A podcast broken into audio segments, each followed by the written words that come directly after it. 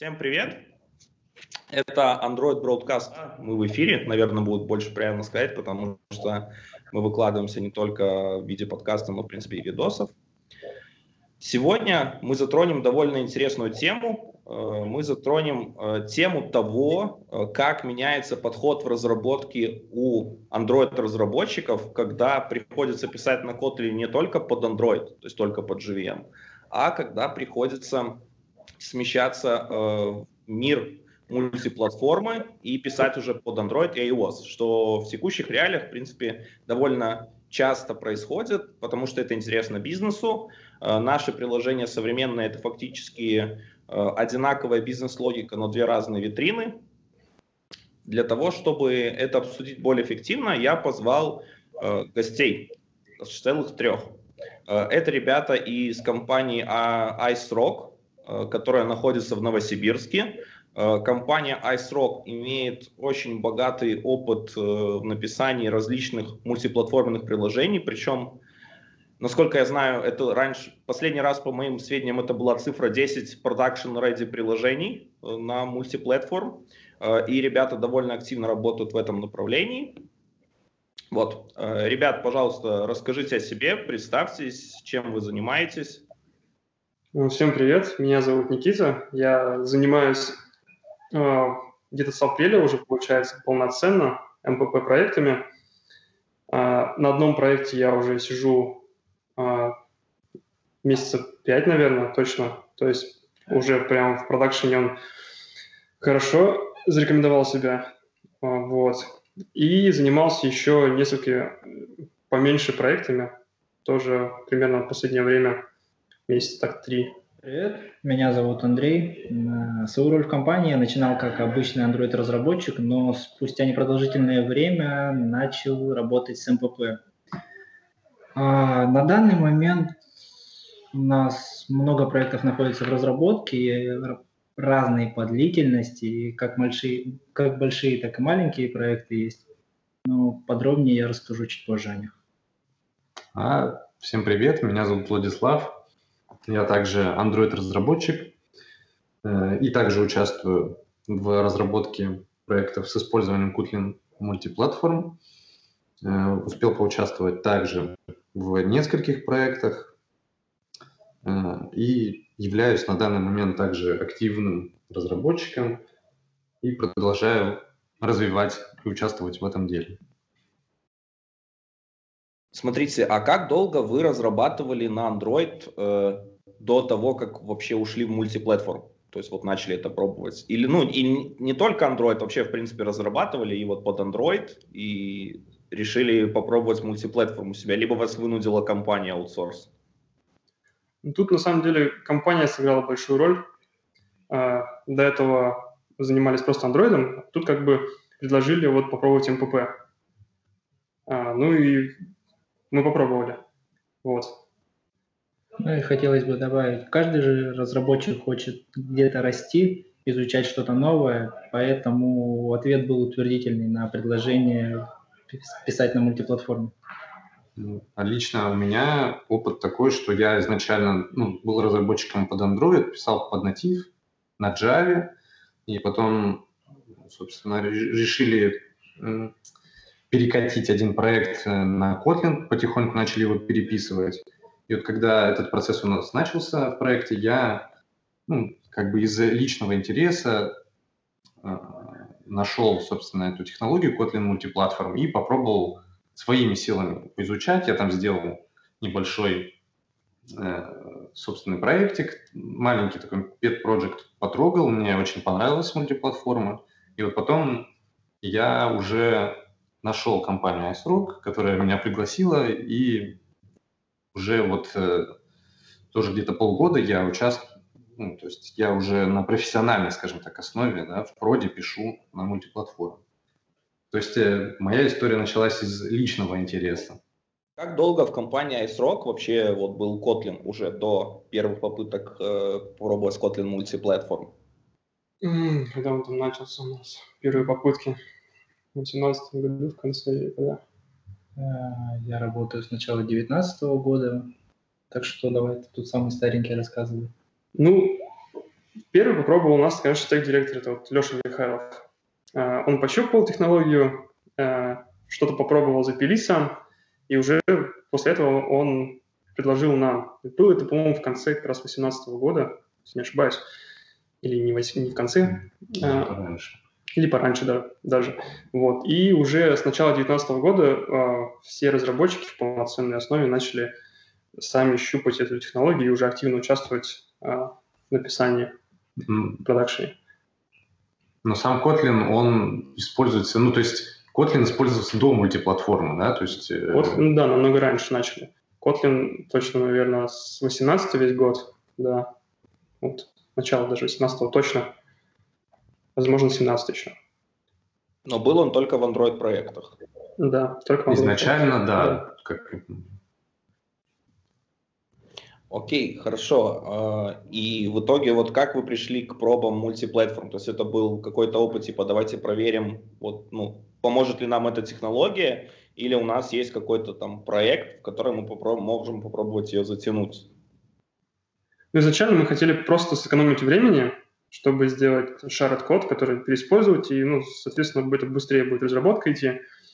Начали с небольшого проекта, накидали, посмотрели, насколько это быстрее, поняли, что э, есть все-таки нюансы, и стоит э, э, развиваться. В принципе, технология перспективна. Если э, решить многие проблемы, то, в принципе, мы сможем сократить время. Вот. И постепенно, когда мы начали обрастать э, библиотеками, так сказать, а, время действительно увеличилось, и поэтому... А, время уменьшилось. уменьшилось. Ну, да, уменьшилось в разработке, и мы уже на полноценной основе применяли. Ну, окей, хорошо, давайте попробуем тогда поговорить о том, вот как вот шел первый опыт вот этот вот с э, тем, что нужно было написать Kotlin MPP проект, Э, для Android OS. Вообще, с какой версии Kotlin начали пробовать МПП? С 1.30 вроде, если не ошибаюсь. Ага. Не, не, даже 1.2 даже там. 1.2 даже. То есть мультиплатформа еще использовалась, когда она до беты вообще. То есть она совсем рано использовалась. Возможно, да. Летом 2018 года, насколько я помню. Ну, да, примерно где-то так. То есть там 1.2 версия Kotlin была. Нет, изначально, да. Тут, а у нас в компании? Тут у мультиплатформы есть еще такой переломный момент. А, Kotlin мультиплатформ не сразу начали использовать. До этого был Kotlin Native. И как раз первые проекты мы писали на Kotlin Native. А, естественно, так как эта технология новая, мы тратили значительно больше времени, но в перспективных целях сократить время разработки. И это казалось очень интересным. Потом такой наступил переломный момент, когда вышел Kotlin мультиплатформ, писать под мультиплатформу стало значительно удобней, и время, естественно, сократилось. Вот. То есть вы еще фактически до того, как э, JetBrains представила официально Kotlin мультиплатформ, вы уже пробовали пронизать одним и тем же кодом на разных платформах. Это довольно да. интересно. Да, Окей, хорошо. Ну вот как был этот первый опыт вот затягивания в общего кода в Android и iOS приложения? Вот все ли пошло гладко? Э, я, ну, то есть на Android, я думаю, скорее всего, проблем нет, потому что Kotlin, в принципе, изначально выстраивался как аналог Java такой, который улучшенный, э, и таргет платформой первой для 1.0 уже была stable сразу JVM. Но вот как происходило дело с iOS? Потому что Native, оно даже до сих пор сейчас в бете, причем там с каких-то сторон мне даже трудно назвать его бетой, потому что это то, что очень активно сейчас еще пилится и меняется. То есть это даже такая, скажем, да, паблик версия, но там очень нестабильная API, и все происходит, меняется, улучшается, и ребята действительно на этом очень хорошо работают. Э, вот. Kotlin Multiplatform, он тоже проект в бете. Э, или даже не в бете, может в экспериментал статусе, я не уверен. Э, вот. И получается, что фактически у вас были такие две нестабильных технологии, и вот каково было затягивание этого iOS. Особенно я знаю, iOS-разработчики очень часто сидят в этой, в, в своем таком Apple мире, такие вот им каждый год на WWDC выносят новую мантру, там, в этом году вы должны юзать Swift 5. И они такие, да, да, Тим, мы пошли. Вот, и как их было заставить, вот, типа, чтобы принять это, работать с ними, и вообще, в принципе, то есть, э, вот, какие пошли трудности вот именно интеграции Kotlin в новую платформу? Начнет? Ну, давай я. А, ну, для Android разработчиков, по сути, нет разницы. Вот тут он кодил на Android, на Kotlin, вот мы долгое время этим занимались, а потом нам предложили, по сути, MPP, и для нас поменялось только то, что ты не можешь, допустим, в Vue-модели уже написать э, то, что ты мог написать раньше в Android, потому что библиотек меньше становилось. И тебе приходилось искать э, уже MPP-шные либо, чтобы сделать то же самое, что ты делал раньше привычными средствами на Android. Вот. И постепенно э, ну, мы начали обрастать такими библиотеками, а если мы их не находили, ну, как бы ты реализовываешь э, просто на двух платформах вместе с э, через Expect Actual э, какую-то библиотеку, которую можно потом уже э, использовать э, в Vue-модель в общем коде. Вот. И помню, в, в последнем проекте, вот как раз э, вместе с ios мы э, делали библиотеку, то есть у нас был э, задача сделать карту э, в общем модуле. Э, то есть мы сделали интерфейс, какие нам функции нужны, чтобы использовать в общей, модели, и начали с двух сторон реализовывать уже сам функционал. И смотрели, как она отрабатывает на двух платформах. И в итоге, ну, как бы там были свои нюансы в плане, что SDK-шки, Google карт, они не так хорошо работают, ну, не так одинаково работают на, на, на обоих платформах. И поэтому маленько приходилось нам подпиливать, костыли э, своеобразные делать. Но в итоге получилось реализовать, что она работает на двух платформах одинаково, с, с общим э, интерфейсом. И постепенно мы вот такими э, э, начали обрастать такими э, наработками. Вот. А с точки зрения iOS, какие-нибудь там трудности, конечно, стоило, наверное, позвать а, iOS-разработчика, чтобы он более подробнее рассказал, как, как ему там тяжело было. Но им точно тяжелее было, чем нам а, из мира андроида и Kotlin. Вот. Ну, кстати, интересный факт. Первый проект на Kotlin Native, насколько я знаю, в компании начал именно iOS, iOS-разработчик, а не андроидчик.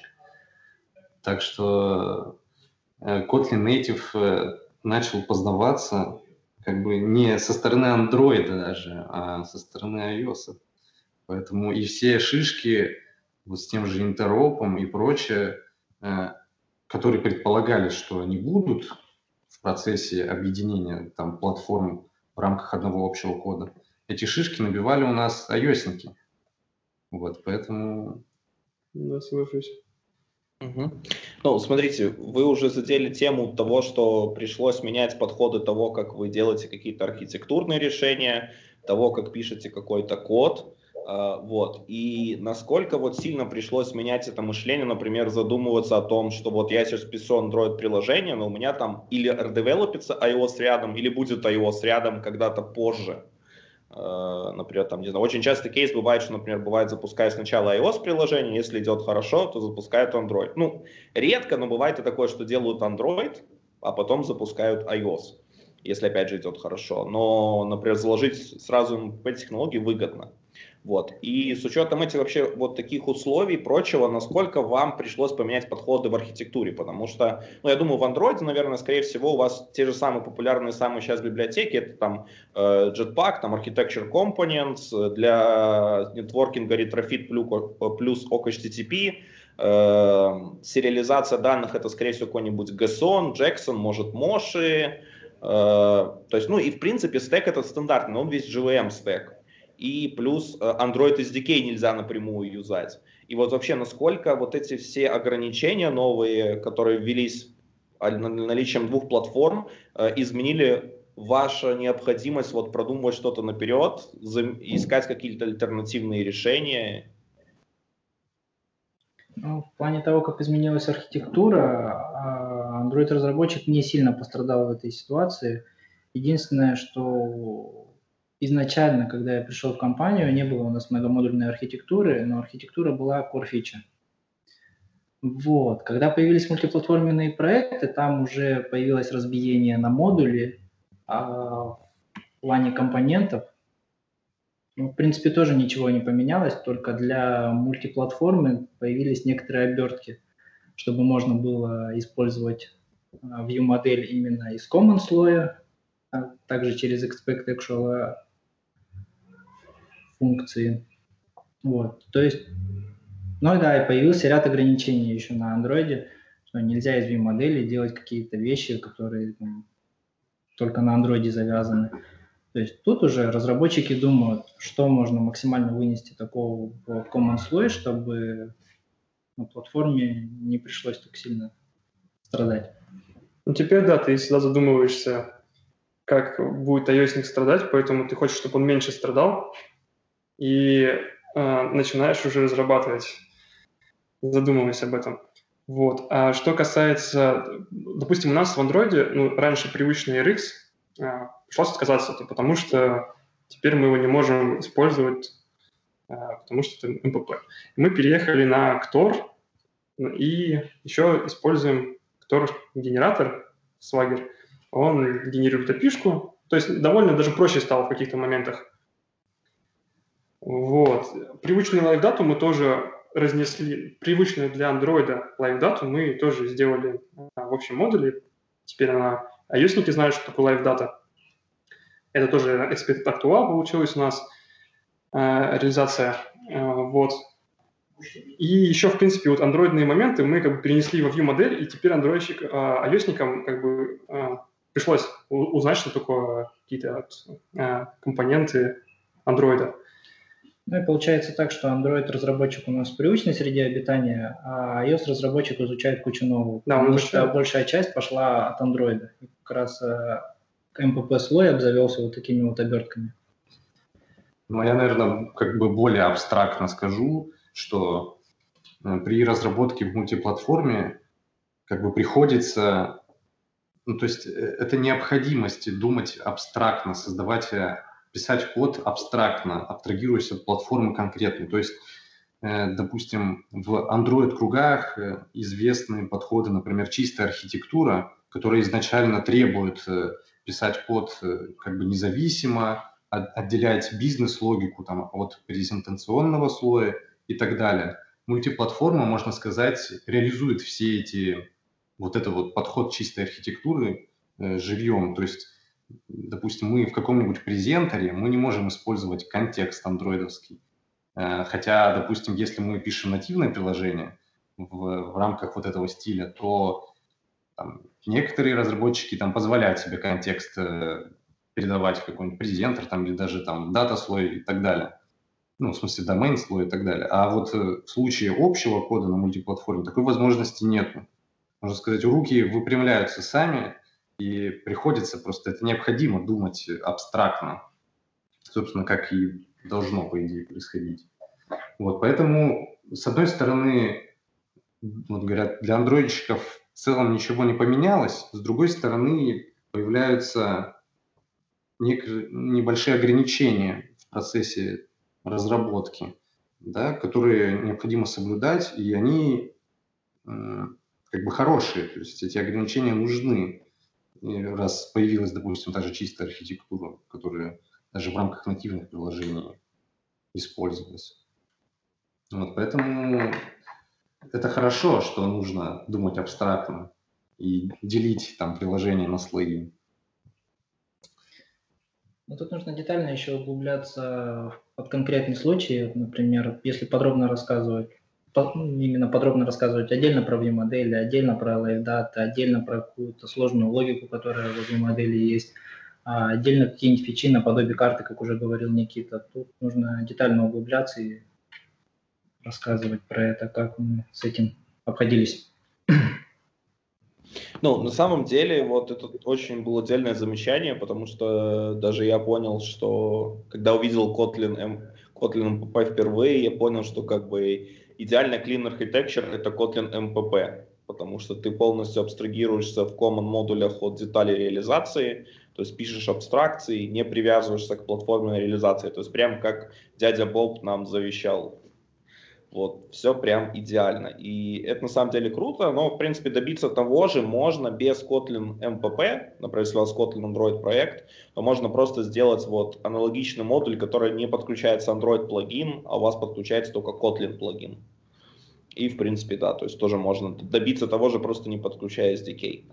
А, окей, хорошо. А вот э, почему вы стали переносить паттерны андроидовские э, на общую архитектуру? То есть это решение было совместным, либо просто потому, что вы давно уже юзаете Kotlin, и в принципе есть наработки того, как Kotlin эффективно применяется в андроиде, что эта архитектура эффективно срабатывается и может быть перенесена? А, либо это было какое-то совместное решение между Android и iOS разработкой? Ну, тут скорее один вариант. А изначально до мультиплатформе были, конечно же, наработки. Наработки как со стороны Android, так и со стороны iOS. И мое мнение, что наработки со стороны Android более подходят под общий слой, чем наработки со стороны iOS. Ну, iOS, в принципе, да, у них всегда все такие решения вот только под свой, этот, э, под свое семейство операционных систем так правильно будет сказать.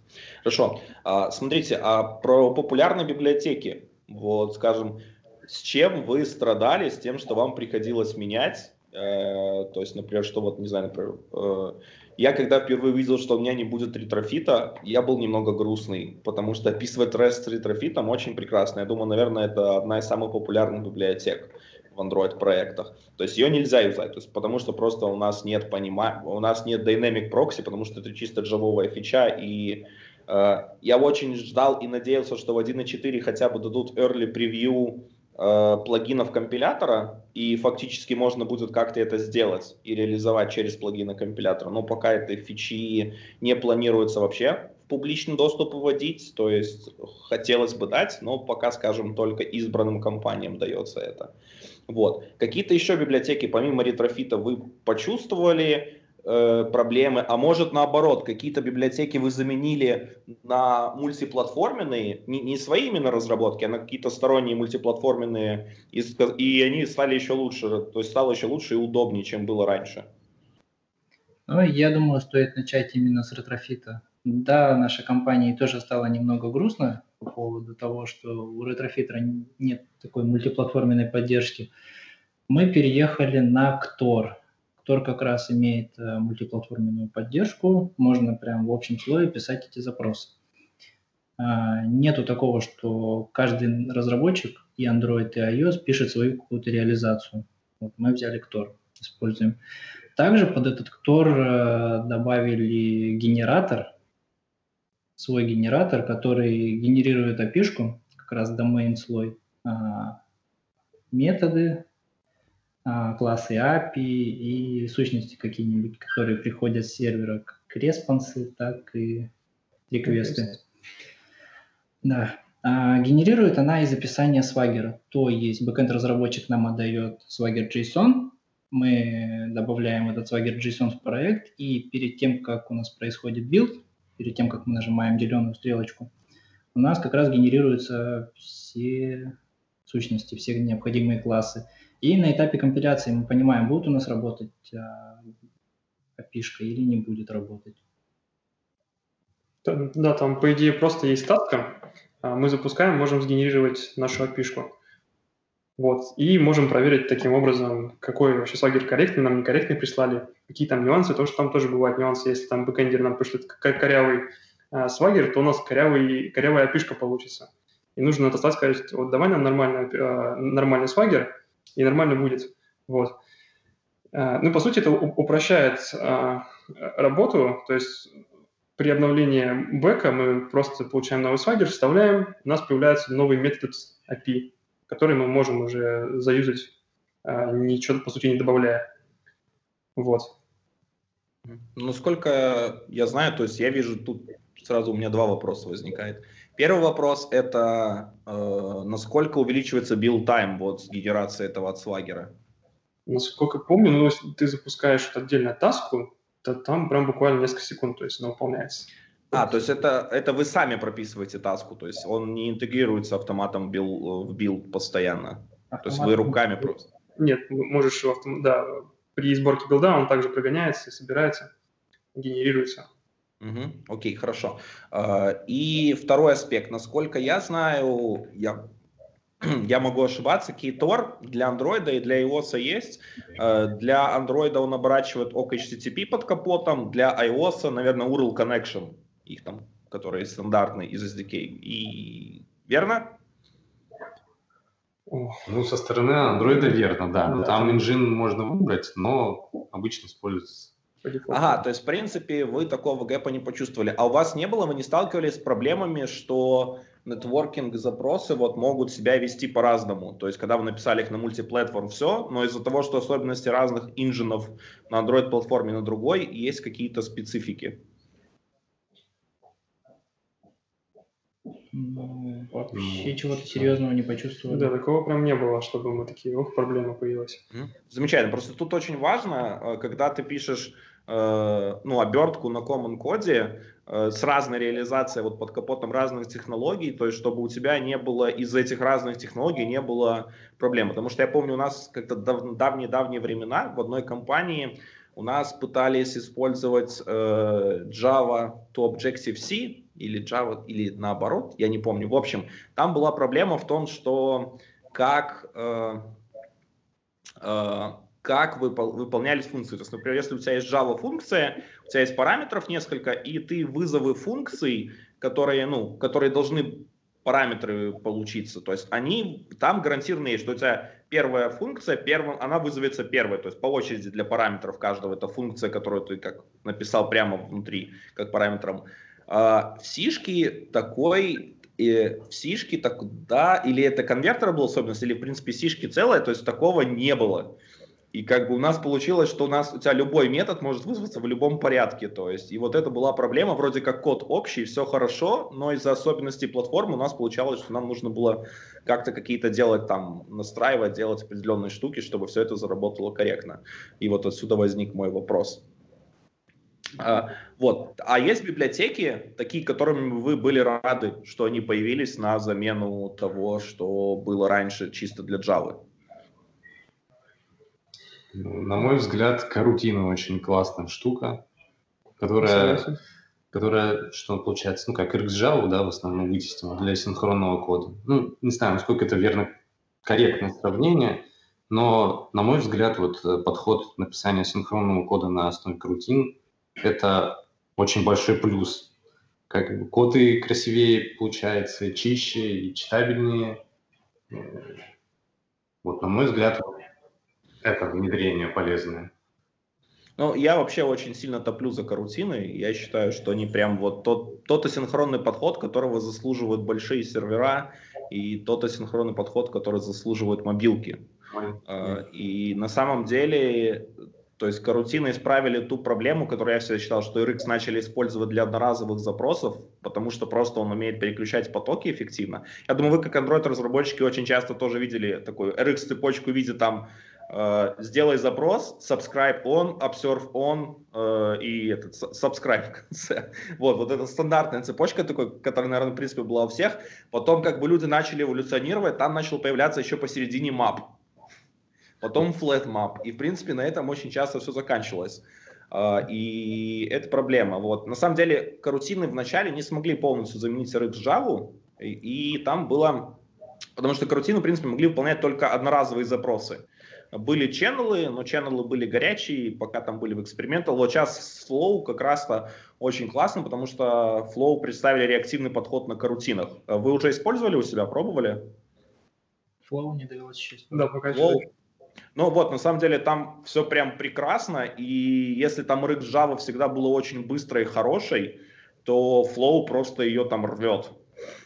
То есть еще больше вытягивает ресурсов. И это причем еще не конец разработки Flow.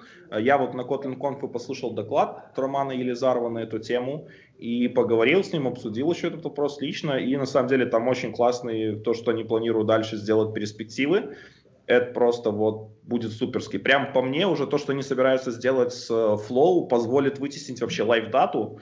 Э, только view модели останется смысл там держать, потому что лайфсайклы уже все, в принципе, заменены скопами, и это как бы очень классная штука. И плюс, опять же, я так понимаю, они очень сильно позволяют объединить асинхронные подходы сквозь платформы. Вот. А смотрели ли вы на такую библиотеку Reactive? Вот то, что написали ребята из Баду, э, RX Java, которую на Kotlin чистом, на мультиплатформ написали. Не пробовали у себя?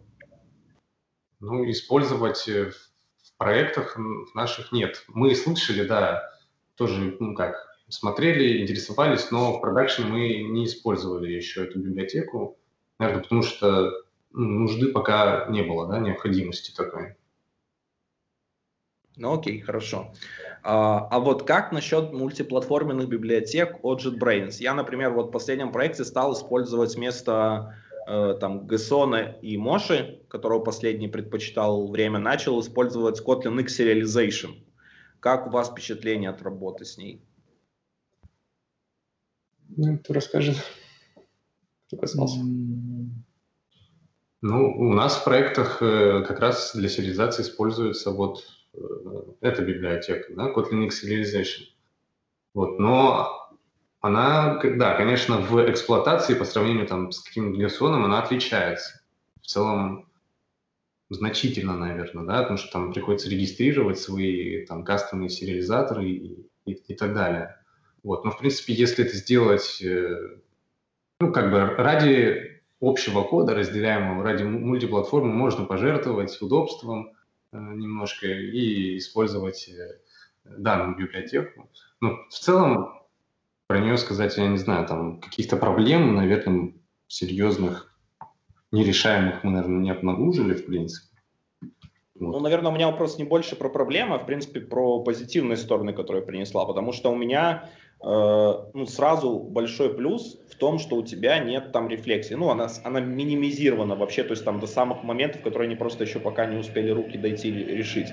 И дело в том, что то есть, тебе не нужно какие-то делать теперь, как раньше в ProGuard, тебе нужно было делать волшебные кипы, чтобы у тебя entity не затирались и все работало. Э, плюс ты получаешь как бы более прозрачный код, такой ты прям видишь, что у тебя реализуется, где используется. Это очень хорошо подхватывается IDE, и вот этот подход мне как бы очень нравится. Плюс очень, очень удобно, что ты через одну библиотеку можешь работать со множеством форматов. То есть сейчас ты можешь работать из коробки с JSON и с протобафом, плюс легко можешь написать плагин под любой свой э, формат, который хочешь. Э, и вот это, наверное, такие вот замечательные плюсы, которые мне понравились. Возможно, я пока, этот, как, меня эта библиотека просто пока покорила своими первыми эмоциями, пока мы ее начали использовать. Возможно, дальше я почувствую какие-то проблемы, но, в принципе, с первого взгляда я вот, мне очень понравилось, и даже с этой стороны захотелось больше мультиплатформ. Э, вот. Хорошо, э, еще вопрос такой про библиотеки. Смотрите, сейчас у JetBrains нет никакого, никакой реализации кросс кроссплатформенной, мультиплатформенной, мультиплатформенной работы с временем и датой. Э, то есть с библиотека там тоже в зачаточном состоянии, э, какие-то такие базовые вещи. Я, я, наверное, в принципе, может, какие-то базовые вещи еще в библиотеке не скажу, но вот как вы такие решали вопросы? То есть отсутствие, например, вот работы с датой временем кроссплатформенная. Мы, по-моему, нашли, называется clock, первая key. Не C, а key. Вот, она, в принципе, все наши потребности по времени в общем модуле решала. Да, то есть э, нашли библиотеку в open source. Да, это, я не помню, что это. Э, на GitHub сообщество, в общем, уже решило все проблемы. Да, и наши, и... Да, и... Но, в принципе, то есть сталкивались ли вы с таким случаем, когда вам вот приходилось, вы вынуждены были писать какое-то решение, для решения там, стандартной задачи, которую под Android вы легко бы что-то нашли, а под э, Kotlin Multiplatform этого еще пока не было. Прям такого явного, по-моему, нет. Уже, ну, как бы сообщество развивается, и уже на GitHub не так сложно найти какие-то реализации базовых. А чтобы такое, не припомню. Ну, единственное, что я заметил э, в плане того, что на Android легко реализуется, а на мультиплатформе нет, это работа с таймерами. Как раз для этих целей была написана библиотека Moco Time. Там как раз есть через uh, Expect to Actual механизм реализация таймера. Ну, по сути, она является нативной, но через Expect Actual и можно, можно пользоваться на мультиплатформе. Ну да, вот этот механизм, э, возможность реализации, э, актуальной реализации платформенной, она как бы покрывает все недостатки. То есть мы можем, если у нас какие-то проблемы на нативе появляются, мы можем вот быстренько сделать э, свою мультиплатформенную библиотеку, грубо говоря, за счет expect и actual механизма. Так что Смотрите, а когда вы делаете эту библиотеку, у вас, в принципе, есть опыт у самих работы с iOS? iOS в плане разработки? Да, да, да, именно на... вот разработки до того, как вы Прямо разработки нет, а вот, ну, как бы чтение этого необходимость. Уметь читать iOS – это очень важная штука для МПП, потому что тебе нужно заглянуть и посмотреть, что у них на нативной части там работает, как, чтобы реализовать э, похожую на своей стороне логику. Потому что бывает, что ты там а, общая логика написана, ты начинаешь ее читать и понимаешь такой, так, вот здесь вот так выполняется, а на самом деле запускаешь и выполняется по-другому на iOS. Смотришь, так, что там? И начинаешь уже копать iOS сторону. Смотришь, что там они вызывают, как это обрабатывают, и пытаешься повторить на Android, если это iOS разрабатывает изначально общую часть. Вот. Ну и также наоборот. iOS уже, в принципе, знает Kotlin, Поэтому ему нет труда посмотреть нашу нативную часть и повторить, например. Вообще такие кейсы бывают крайне редко, что приходится заглядывать в. Нет, часто. Часто? Часто, да, смотришь. Как реализуется. Не знаю, на моей практике это редко. Ну, Но, видно, это разница у вас от проекта к проекту. Да, да, да. Но в среднем читать приходится. Да, читать по-любому нужно. А вот вообще, когда вы пишете мультиплатформенную библиотеку, вот новую, например, там, под Android iOS или писали раньше, э, вам приходилось прибегать вот именно того, что вы вместе садились с iOS-разработчиком и писали эти части, либо, например, вы каких-то знаний не таких глубоких хватает, чтобы написать библиотеку? Ну, вообще мы с iOS-разработчиком садимся только для того, чтобы обсудить публичный интерфейс этой библиотеки и примерно как она будет работать. После этого уже iOS и Android разработчик расходятся писать как раз свой платформенный код. То есть вместе только пишут публичный интерфейс. А, смотрите, я уже, вы уже подвели к теме вашей библиотеки Мока. Ну, это даже, наверное, не одна библиотека, а целый такой ряд, ряд набор библиотек, э, о которой я еще услышал в сентябре. Э, вот, вы ее уже открыли в open source. Э, я так понимаю, вы ее используете у себя для написания своих приложений. Там множество всяких модулей. Э, я видел, что там даже есть UI. Вы могли бы вообще рассказать о этой библиотеке, какие она у вас вопросы закрывает, вообще откуда она появилась и вот как, какое ее развитие будет сейчас и почему, наверное, может, вот, можете порекламировать, почему людям ее стоит попробовать и посмотреть. Так, ну начнем с того, почему ее стоит попробовать. А, стоит попробовать, потому что она значительно упрощает жизнь разработчику под мультиплатформ. Вот. Ну и Moco это не одна библиотека, а ряд библиотек под разные цели. Ну, не знаю, если пробегаться по списку, там есть архитектурные библиотеки, есть библиотеки для девайса, есть библиотека работы с сетью, как раз, который вместе с этим генератором, который уже упоминался ранее. А есть UI-библиотеки.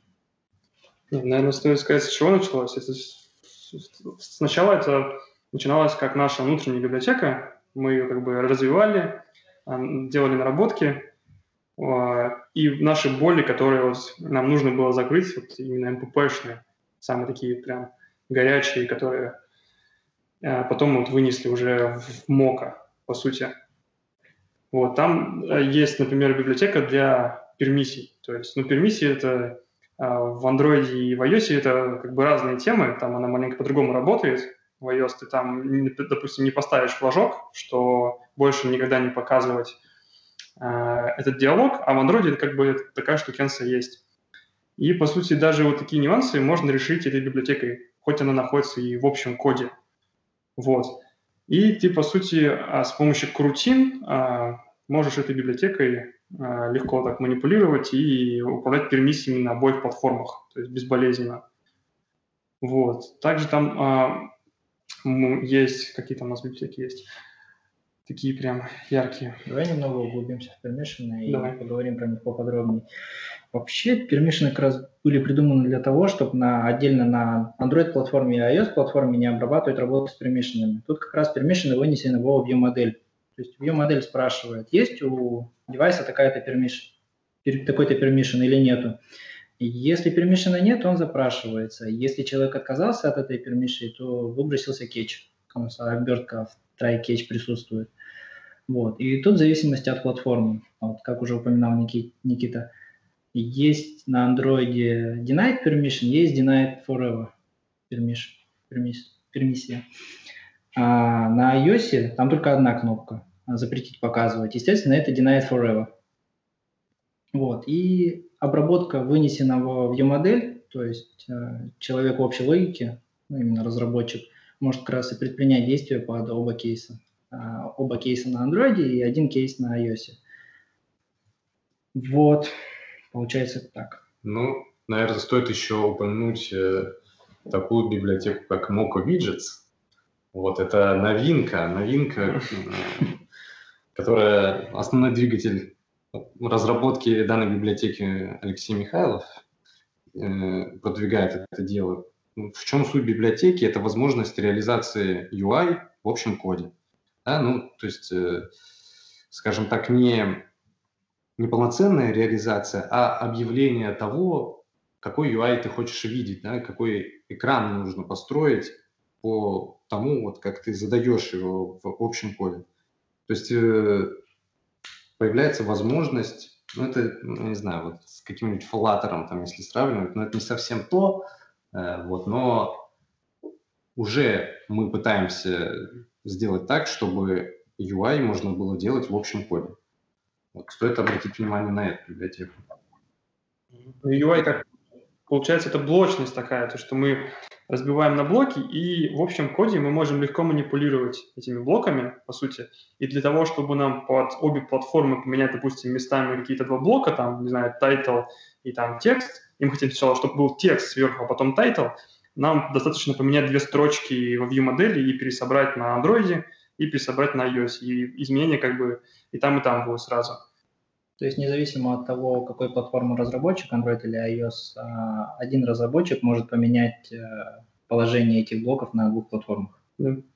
Но виджеты все нативные, то есть, как я понимаю, у вас просто идет э, DSL-модель какая-то там, или просто модель UI, и на каждой платформе есть свой, грубо говоря, так, рендер, который преобразует его в нативные виджеты. Да, Верно? Да, биндинг, который мы просто а, реализуем уже нативно и, и с помощью интерфейсов уже в общем коде. Mm-hmm. Ну, на самом деле идея очень классная, да, я вот тут прям сняли у меня языка, потому что это был мой следующий вопрос. Э, идея кроссплатформенного UI, в принципе, очень ну, активно обсуждается. Тот же Flutter, он как эффективно показал, что это делается. Э, тот же Jetpack Compose, я думаю, у ребят из Гугла очень часто спрашивают, а планируют ли они делать ее мультиплатформенной реализацией или каким-то образом абстрагировать интерфейс описания от реализации, то есть конкретной, и что, в принципе, реализацию можно будет написать самому свою.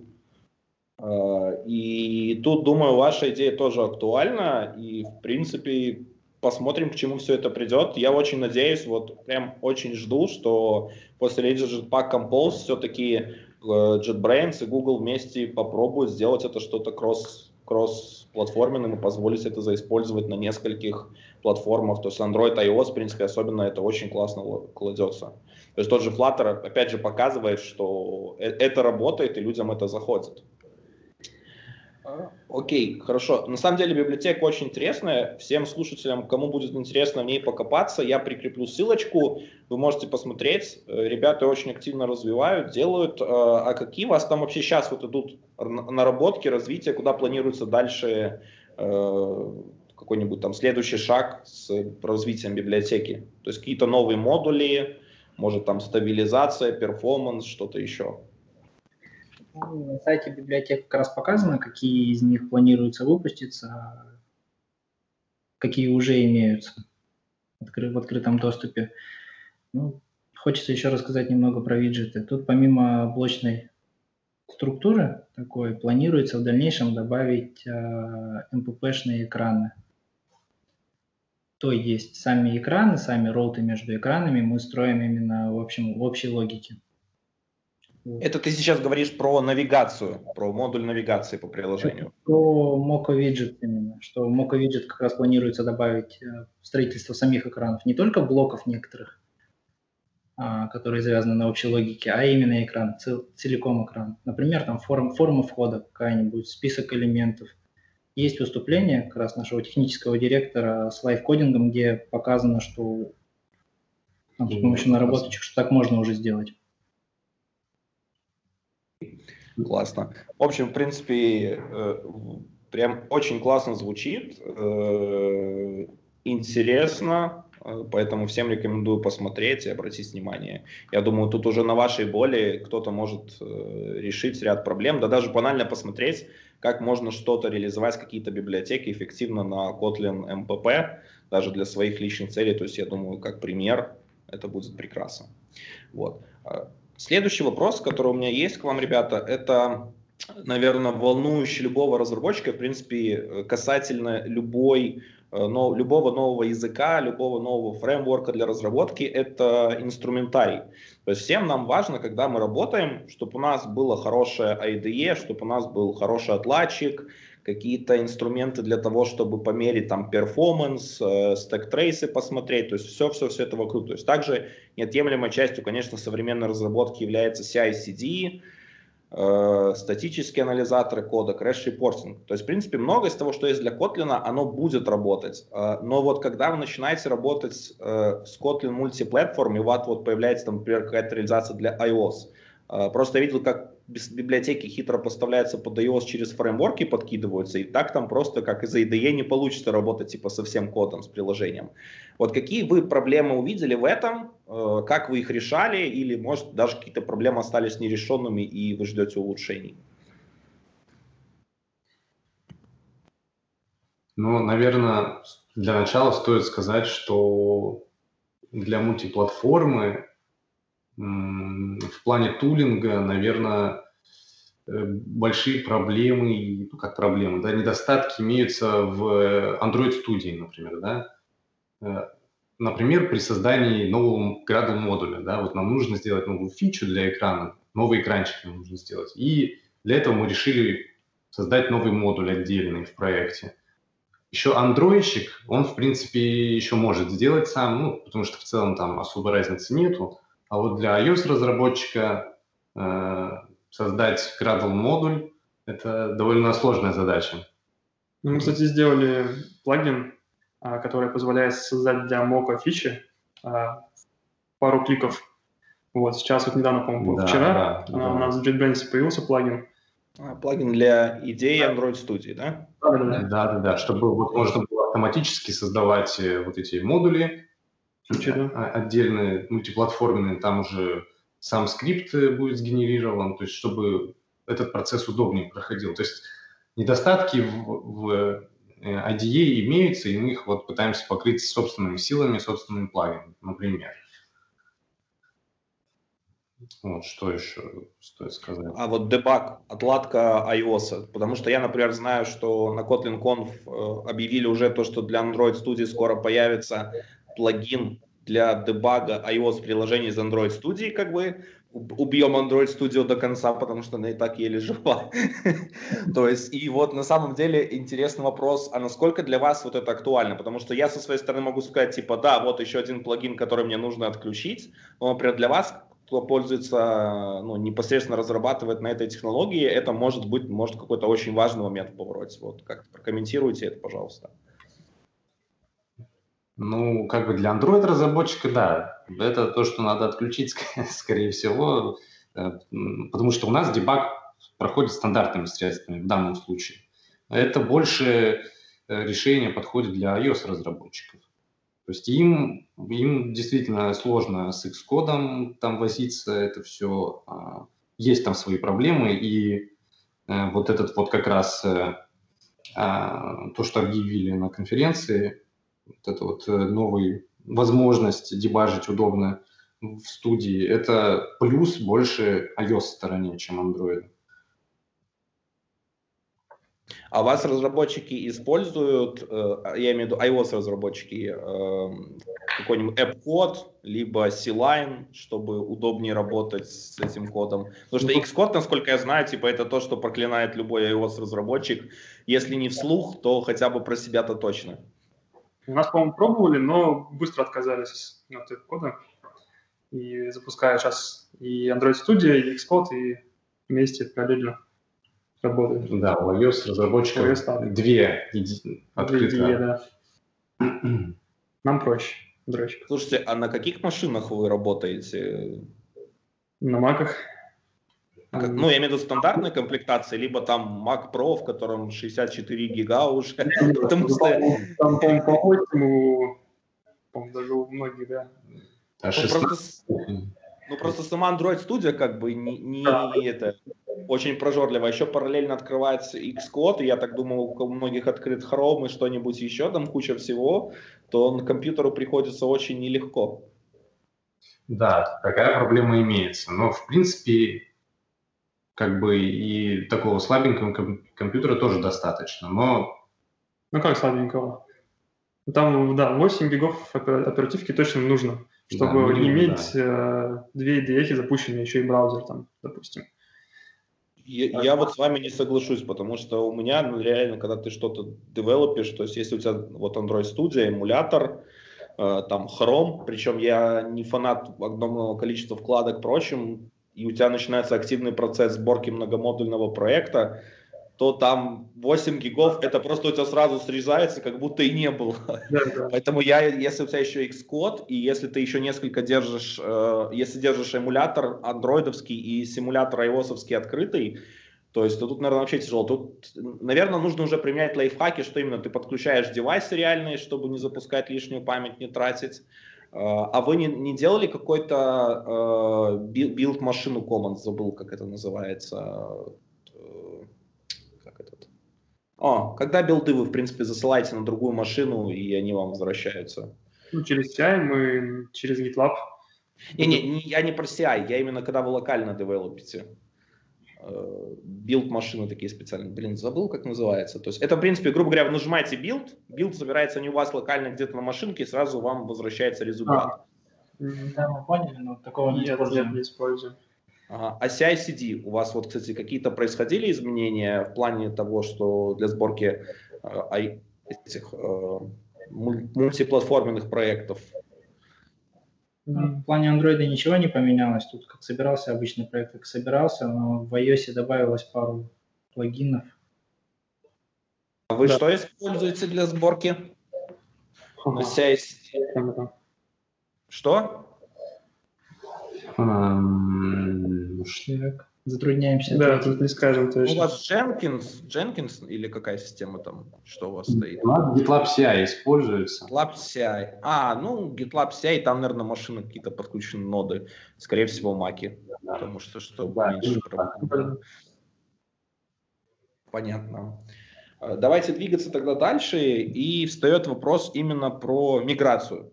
Вот я Android-разработчик, я знаю про Kotlin PP, я люблю Kotlin, э, но именно опыта не имел. Вообще, э, с чего мне, например, начать мою адаптацию?